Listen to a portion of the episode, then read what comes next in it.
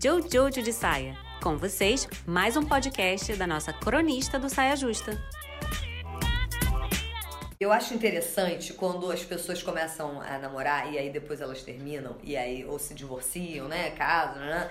E aí vem sempre essa frase assim, eu preciso esquecer essa pessoa. O que, que eu faço para esquecer ele? O que, que eu faço para esquecer ela? Sabe, sabe essa coisa de, ah, eu quero esquecer uma coisa que eu vivi?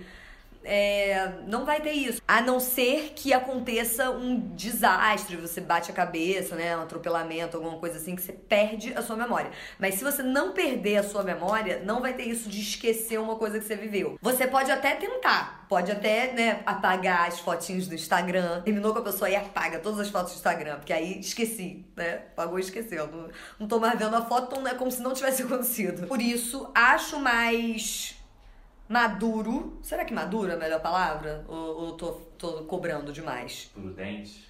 Prudente, verdadeiro. Verdadeiro. É. Sensato. Realista, coerente. Acho mais realista, coerente, sensato, prudente e maduro. Você, ao invés de achar que vai esquecer uma coisa que, que tá te causando sofrimento, é você tentar ressignificar. Muito melhor, entendeu? Porque já não vai esquecer. Esquece essa ideia de que vai esquecer, porque não vai esquecer. Você não esquece as coisas. Pode tentar não pensar muito sobre isso e aí criar uma ilusão de que você não lembra, mas assim, não vai lembrar para sempre. E é bom que lembre. As coisas que foram ruins servem como um aprendizado e as coisas que foram boas são boas memórias pra você ter, assim, é, dá saudade, mas, né, tamo aí pra lidar com as coisas da vida. Então eu sugiro, ao invés de ficar buscando esse negócio de apagar apagar a memória, é, que tal ressignificar a memória, né? Colo é colocar em outra, em outra.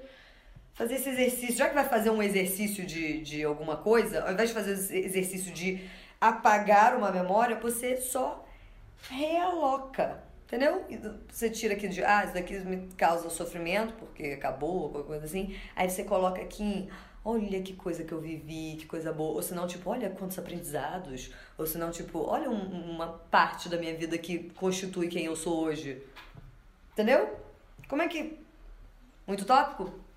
Mas é que eu acho que é a melhor opção, entendeu? Das que estão aí. Vocês não acham?